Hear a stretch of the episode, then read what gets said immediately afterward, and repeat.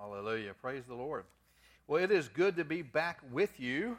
I missed being uh, with you a couple times here recently. Last week, I wasn't able to be here with you worshiping, and so it's always good to be back here uh, worshiping with you. Uh, to be honest with you, there's so much uh, in my heart, so many things I want uh, to say to you, so many things I want to talk about, so many things I think the Lord is saying and the Lord is wanting to do. But I have to tell you, what I want to share with you this morning, I honestly feel compelled to talk to you about. Sometimes you just kind of have to stop what you're doing and, uh, and just sort of shepherd the people on occasion. And uh, that I, f- I feel is what I need to do this morning. Uh, just kind of stop and talk to you about something I really feel compelled to talk about. So just kind of get us focused and moving. Would you stand with me, please, in honor of the Word of God? Uh, we're going to read together the first part of our Old Testament reading from this week. It, it comes from Proverbs chapter 8. We're going to read the first six verses, just kind of get us focused and moving. I'll read the plain text. If you join me in reading the highlighted portions, that way we'll walk through the passage together. Proverbs chapter 8, beginning at verse 1. This is what the Bible says Does not wisdom call out? Does not understanding raise her voice? On the heights along the way where the paths meet, she takes her stand. Beside the gates leading into the city, at the entrance, she cries aloud. To you, O men, I call out. I raise my voice to all mankind. You who are simple, gain prudence. You who are foolish, gain understanding. Listen, for I have worthy things to say. I open my lips to speak what is right. Praise the Lord. This is the word of the Lord, and you may be seated. The first thing I want you to understand this morning, the first thing I want to make sure you know is that God wants you to walk in wisdom. God wants you to walk in truth and in knowledge and in understanding, and He's already done His part to see to it that you can. He's made wisdom and truth readily available to you. You just have to listen for them. Does not wisdom call out, the Bible says? Does not understanding raise her voice? Wisdom and truth are not hidden. God's put them right out in the open for anybody to find if they'll simply look. And I am convinced wisdom and truth are calling out to you this morning. And I urge you to listen. I pray you don't leave unchanged. A few weeks ago, Teresa uh, Gardner shared with us a little bit about the missions trip to Israel that our resurrection uh, dance ministry was preparing to take at that time. And during that sharing, Teresa made the comment I want to love what God loves. Really is a, a pretty uh, profound comment.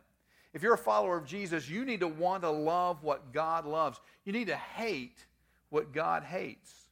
And while I don't have time this morning to go through a long list of things that fit neatly into those two categories, I do want to say this morning in no uncertain terms God loves human life.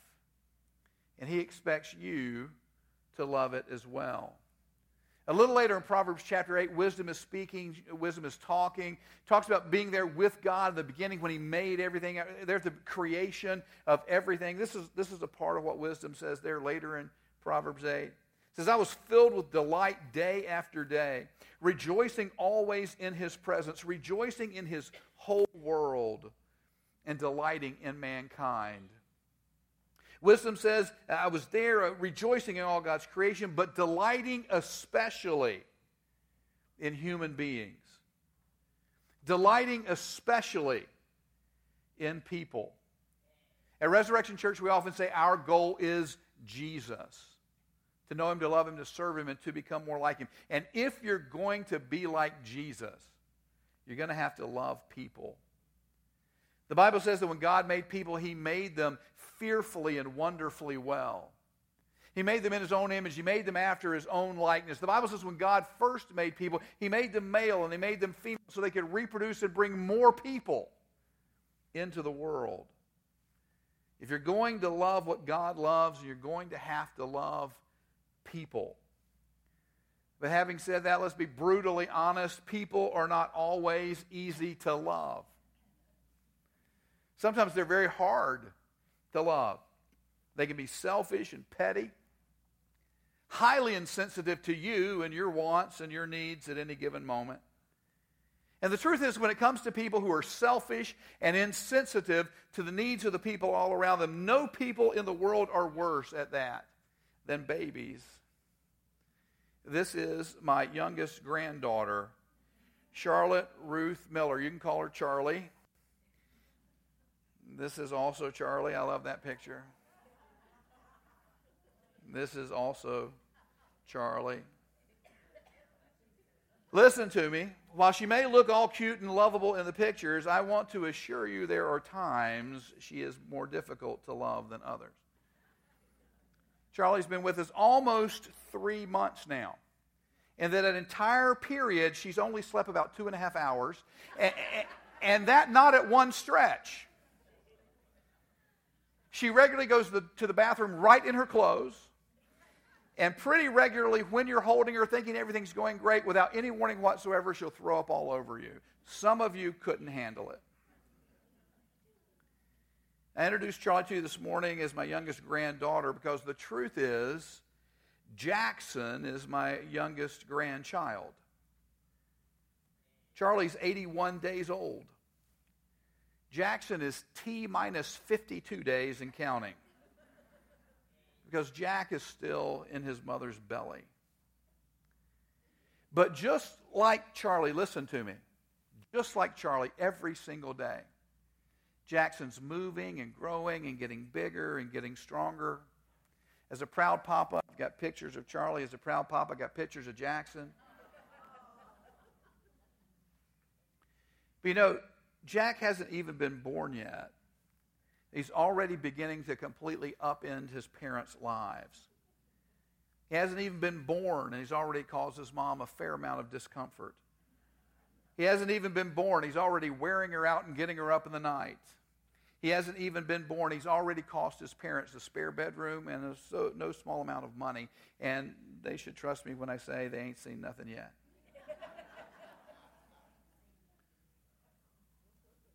Here's the truth the truth is, children are loud and messy and expensive. They're inconvenient, and they are absolutely and utterly disruptive to your life and your plans and your peace and your quiet. And it is precisely for all those sorts of reasons that a whole lot of people in this country demand the right to kill them before they can be born. As the people of God, we cannot sit back and act like nothing is going on. Once again, the abortion issue is forcing its way front and center into our national consciousness. And I would be guilty of pastoral malfeasance if I didn't talk to you about it. God has planted His church in the world. He's planted you and you and you and you and you and me in the world to speak His truth and to show His love, to pray and to labor to see His kingdom come and His will be done, to make this world a better place in the name of Jesus. This world desperately needs you, so you need to know what to do about it. When it comes to abortion, the people of God must be able to think clearly and must commit to act lovingly. Make no mistake about it, the rhetoric is getting more heated. Abortion supporters are getting louder, more radical, more in your face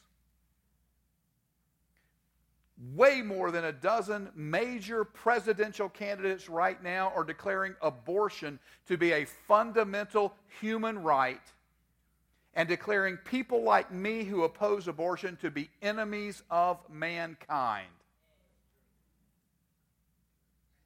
In April of this year, two months ago, the governor of North Carolina vetoed a bill that would have required medical professionals simply to require medical professionals to provide the same basic level of medical care to a child who survives an abortion attempt that they would provide to any other newborn.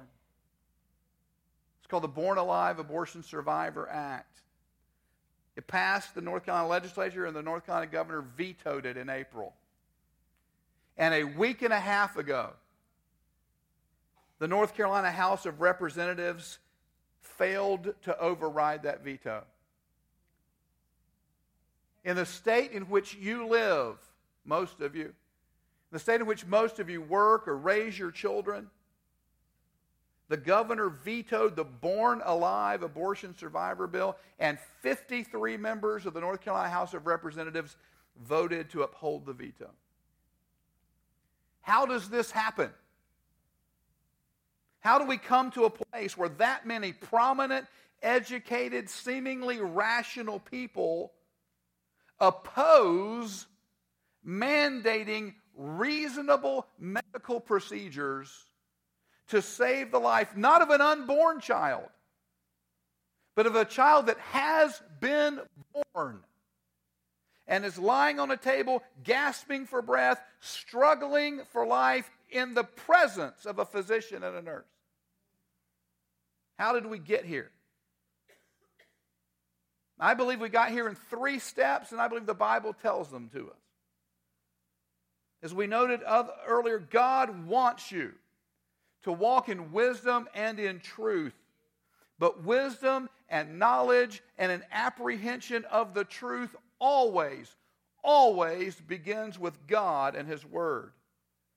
The book of Proverbs says, The fear of the Lord is the beginning of knowledge, but fools despise wisdom and discipline. A little later, it says, The fear of the Lord is the beginning of wisdom, and knowledge of the Holy One is understanding. Sadly, even many, many Christians today rely more on their own thinking and their own opinions than on what the Bible has to say. And speaking of people who live like that, the Apostle Paul said, For although they knew God, they neither glorified him as God nor gave thanks to him, but their thinking became futile, and their foolish hearts were darkened. Although they claimed to be wise, they became fools. The first step in this process of degradation and cultural decline and chaos, the first step is always a rejection of God, whether active or passive, whether intentional or accidental. Some people deny God outright. They openly reject God, they openly reject the Bible. Some people uh, reject God more passively, maybe even accidentally. They just fail to think about Him. But whether they say they believe in God or not, they live like He's not there, trying to figure things out on their own without praying and searching the Scriptures. But make no mistake about it, the Bible's clear. When people live that way, their thinking becomes futile. Futile. This is the second step. It's not that they stop thinking, it's that their thinking stops helping. Their thinking becomes distorted, their thinking becomes futile. They begin with false assumptions, so they naturally come to wrong conclusions. They think and they think and they think and they think. They write books, they get PhDs. And all that thinking pushes them farther and farther from the truth because their thinking is futile. Listen, it takes a lot of very complicated, very bad thinking to conclude that one should have the choice whether or not to kill one's own child. Think of it this way it's easy to think 2 plus 2 is 4. Any of you can do that. You can all think that. What's really hard to do is think 2 plus 2 is 8. You got to think hard to get there. You got to start thinking how numbers, they're not even, numbers aren't things. Numbers are constructs. Numbers are symbols. They can mean anything you want them to mean. And then you got to figure out how to explain what's wrong with those people who think 2 plus 2 is 4. You got to point, you got to explain. Those people are, are, are, are they're octophobes. They're trapped in old ways of adding. You got to think a lot to come to crazy conclusions like that. You got to think hard to mix things up that badly. One of the most prominent futile thoughts dominating our current generation is the notion that nothing should ever be hard. That self denial is an aberration. And that no one should ever be forced to make hard choices between competing desires. It dominates the thinking of this generation, the generation in which you and I live, the generation of the earth right now. This futile thinking is applied to every possible area of life, but nowhere is it applied more specially than to the area of sex. This futile notion assumes that I should be able to have sex with whomever I want, however I want, without any fear of consequences. It says, as long as I am doing what I want to do, I shouldn't have to deal with consequences. Shouldn't have to deal with social stigmas or emotional baggage or communicable diseases or offspring. But as I regularly tell my children, you may be able to choose what you do, but you can't choose the consequences. Once people depart from the truth and their thinking becomes futile, they invariably seek to redefine reality to their own liking. They redefine marriage, they redefine gender, they redefine killing. They call evil good and good evil, all in an attempt to create their own reality. And so, for many abortion proponents today, the meaning of words are turned upside down. They take a matter of life and death and treat it like a political issue, and they say it's about the issue of health care. I say, what about the health of the baby? What about the care of the baby? They say it's about reproductive rights. But it has nothing to do with reproduction. It's all about refusing to reproduce after you've become pregnant. They use slogans like my body, my choice, which begs the question whose body is this? And when it comes to the possessor of this body, do you think he'd choose life or not? By the way, can I tell you, I got that this is a real uh, uh, baby in utero, real photograph, real baby in utero. I got this picture from an article in um, Scientific American, not at all a Christian publication. An article in Scientific American where researchers have now determined that babies in utero can recognize and react to facial expressions. Scientific American. They define abortion with slogans, or they defend abortion with slogans like every child a wanted child. Well, thank God they say that, because at least they're admitting it's about a child. And they appear to be saying, if I don't want it, I should be allowed to kill it. The bottom line is this when you begin your thinking without regard for God and His Word, your thinking quickly becomes futile. And futile thinking over time always leads to a darkened heart. This is the third step. Notice again the progression in Paul's writing. Although they knew God, they neither glorified him as God nor gave thanks to him. They neglected God, forgot God, rejected God, whatever. Then their thinking became futile. And Paul goes on to say, and their foolish hearts were darkened. In other words, neglecting God, forgetting God, rejecting God leads to wrong thinking, and wrong thinking leads to wrong emoting, to wrong feeling. When your thinking is messed up, your feelings will be messed up too. You'll love and esteem the wrong stuff. You'll care deeply about the wrong stuff. You'll cherish and celebrate the wrong stuff. And so it's no wonder then that in the last few years there's been a growing social media movement to shout your abortion, Tweet it, post it, share it on Facebook, and ask people to like it.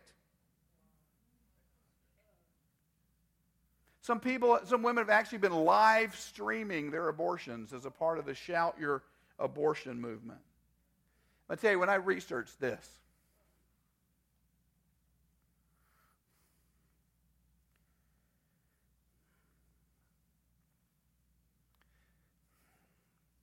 some of the things I saw, some of the things women were saying, celebrating these abortions. I, I cried in my office.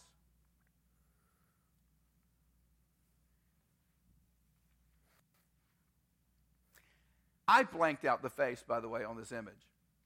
The young lady in the actual image is actually the founder of the Shout Your Abortion movement. She wants you to know who she is. She wants you uh, to know she had abortion. She's very proud of it. My prayer for her is that one day she change her mind. And so, for her sake, I've protected her identity from you. The point is, that's how this sort of thing happens. You begin by forgetting, neglecting, rejecting God. Your thinking becomes futile, your heart becomes dark. And that's how it happens. But the real question is, what do we do about it? What do we, as the people of God, how do we respond? What do we do? So I want to close this morning by suggesting three things that you need to do. Three things you need to commit to do about this matter as the people of God. Number one, you need to pray. We always begin with prayer. You need to pray and thank God for life. You need to pray and acknowledge God as the giver of life, the source of life, the author of all life. You need to pray and thank God for your life.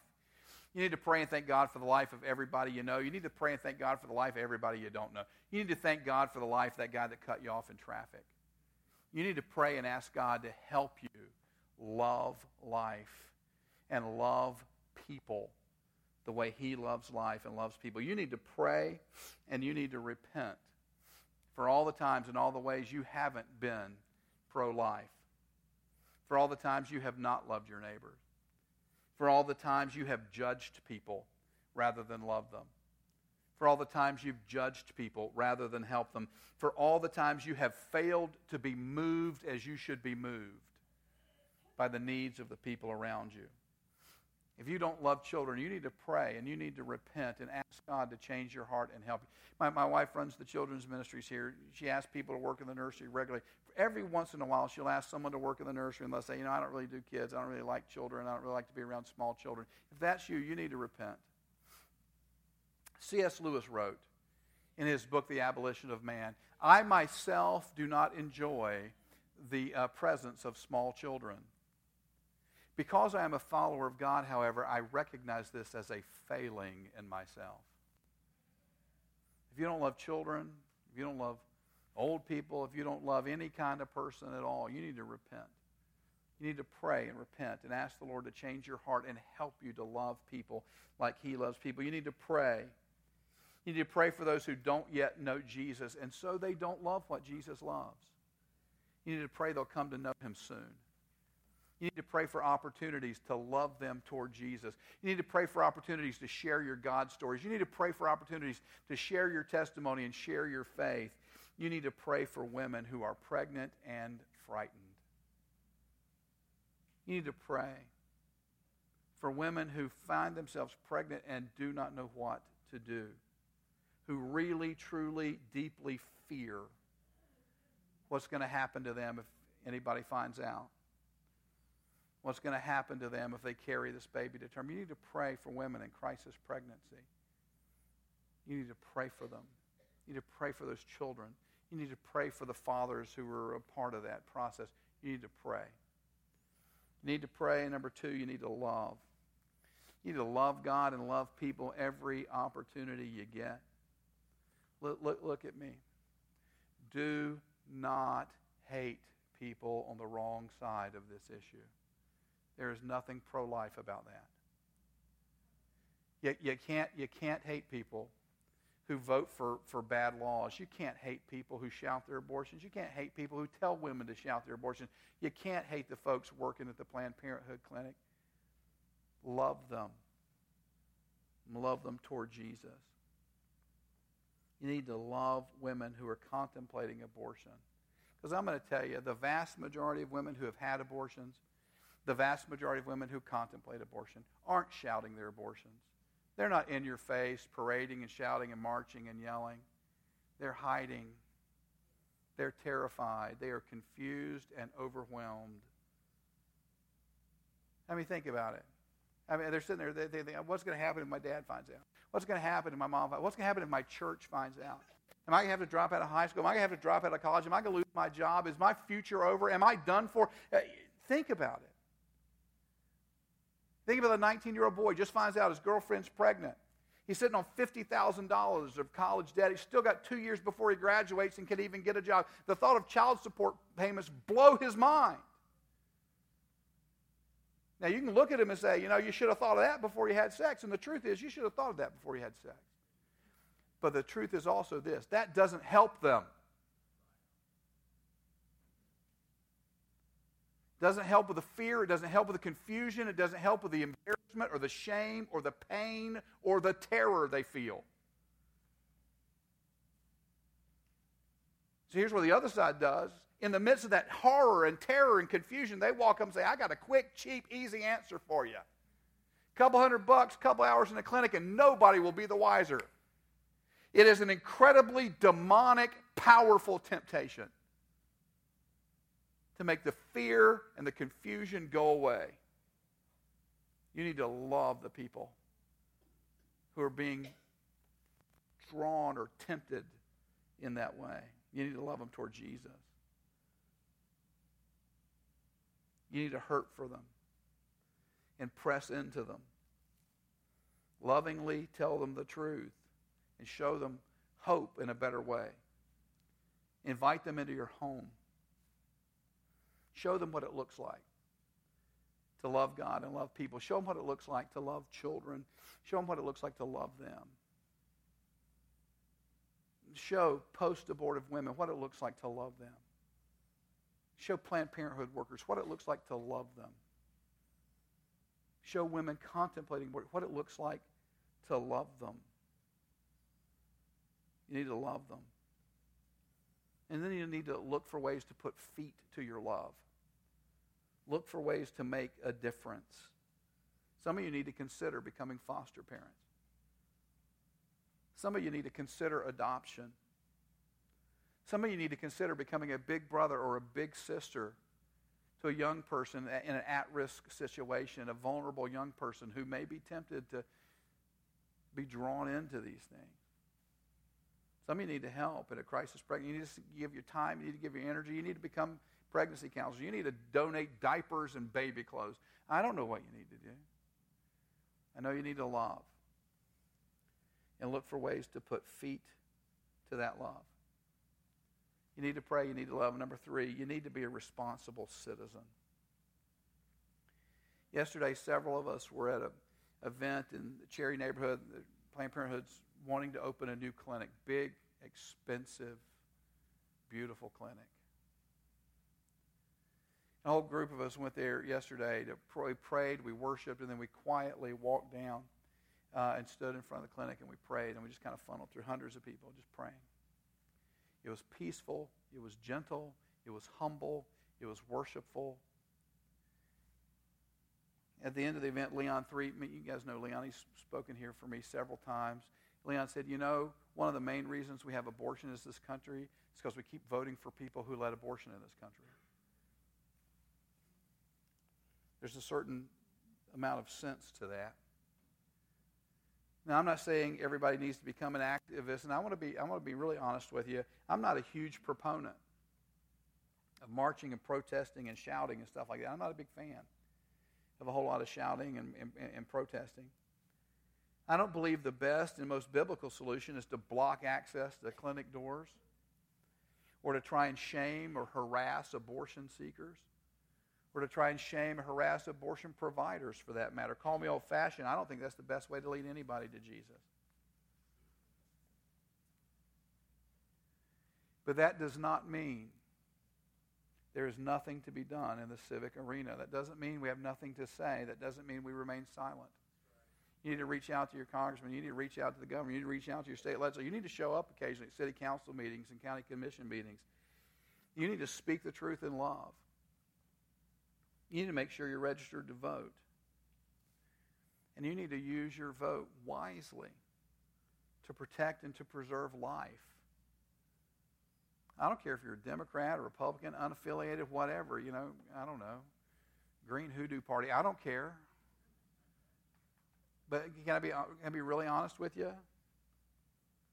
Because you're going to have to own this reality. If you voted uh, Uh, in the last election for Roy Cooper for governor, you helped put into power the man who vetoed the Born Alive Abortion Survivor Act. And that's just the truth. Now, you know, whatever reason you voted for him, you know, you don't need to defend yourself to me. You know, maybe, well, you know, Pastor Billy, I thought he was going to raise teacher pay. I got mad at Pat McCrory over, you know, toll roads. You know, can I tell you, I, I don't care. Can I tell you this? I'm convinced from the perspective of God in eternity, pay raises and toll roads pale in comparison to the life of an unborn child. Too many people use their vote to get from the government things they want. You're a child of God. You need to use your vote to protect life and advance the kingdom. Elections have consequences. We have to take that very seriously. To love what Jesus loves, you must love life. And your politics needs to reflect that.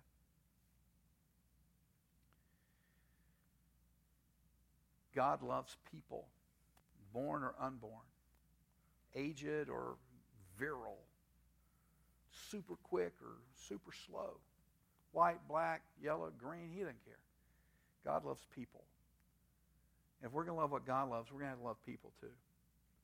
And as this issue continues to force itself front and center of the national consciousness, as the people of God, we're going to have to stand up in love and grace and mercy and in the name of Jesus and speak the truth. We got to pray. We got to love. We got to be responsible citizens. Let's pray. Father, I thank you so much for the power and clarity of your word. We can think whatever we think, but you have told us what is true. We can believe whatever we believe but you have shown us what is right. Father, help us to love you and to love people and to represent you well in the world. Forgive us where we've failed to pray. Forgive us where we've failed to love. Forgive us where we've failed to use our incredible rights and opportunities as Americans to protect life and advance your kingdom. And help us to do better as we leave here today. In Jesus' name, amen.